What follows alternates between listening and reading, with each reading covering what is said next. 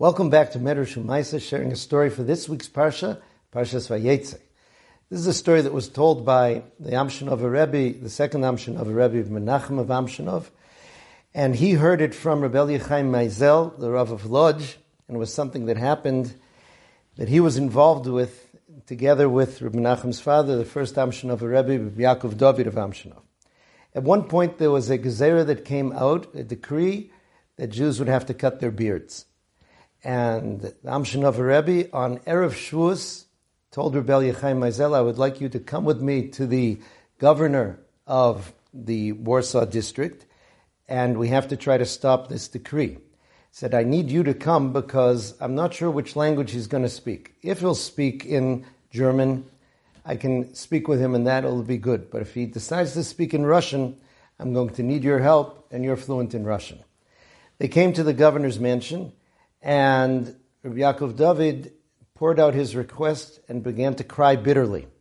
The governor really tried to brush it off. He said, This is not in my jurisdiction. This is something that came out of St. Petersburg, out of the central government. You have to go there. And Rabbi Yaakov David refused to give up. He was crying and crying and repeating his request. And eventually the governor stood up and said, I'm sorry, I have no more time for you. And he started to walk into another room. At this point, Rabbi Yaakov David grabbed the governor's sleeve and said, I will not let you go until you cancel this decree. And he started walking along with him as the governor tried to get out into the other room. At this point, Rabbi Chaim feared for the Amshina Rebbe's life. This was something that you could be killed for. And he started to pull on the Rebbe from the other side. Nonetheless, the Rebbe continued went in with the governor into this other room in his house. And the governor's wife came out, having heard all this commotion and seeing this rabbi crying. She asked her husband, What's going on? Why is he crying? When she heard the story, she became very angry and she said, You have to cancel this. You see how much it pains him.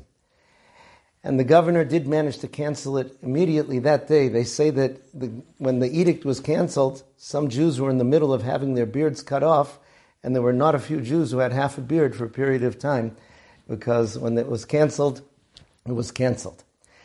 At the end of this story, so the Amshinover Rebbe explained himself to Rebbe Chaim Maizel. He said, You're wondering why I did such a dangerous thing.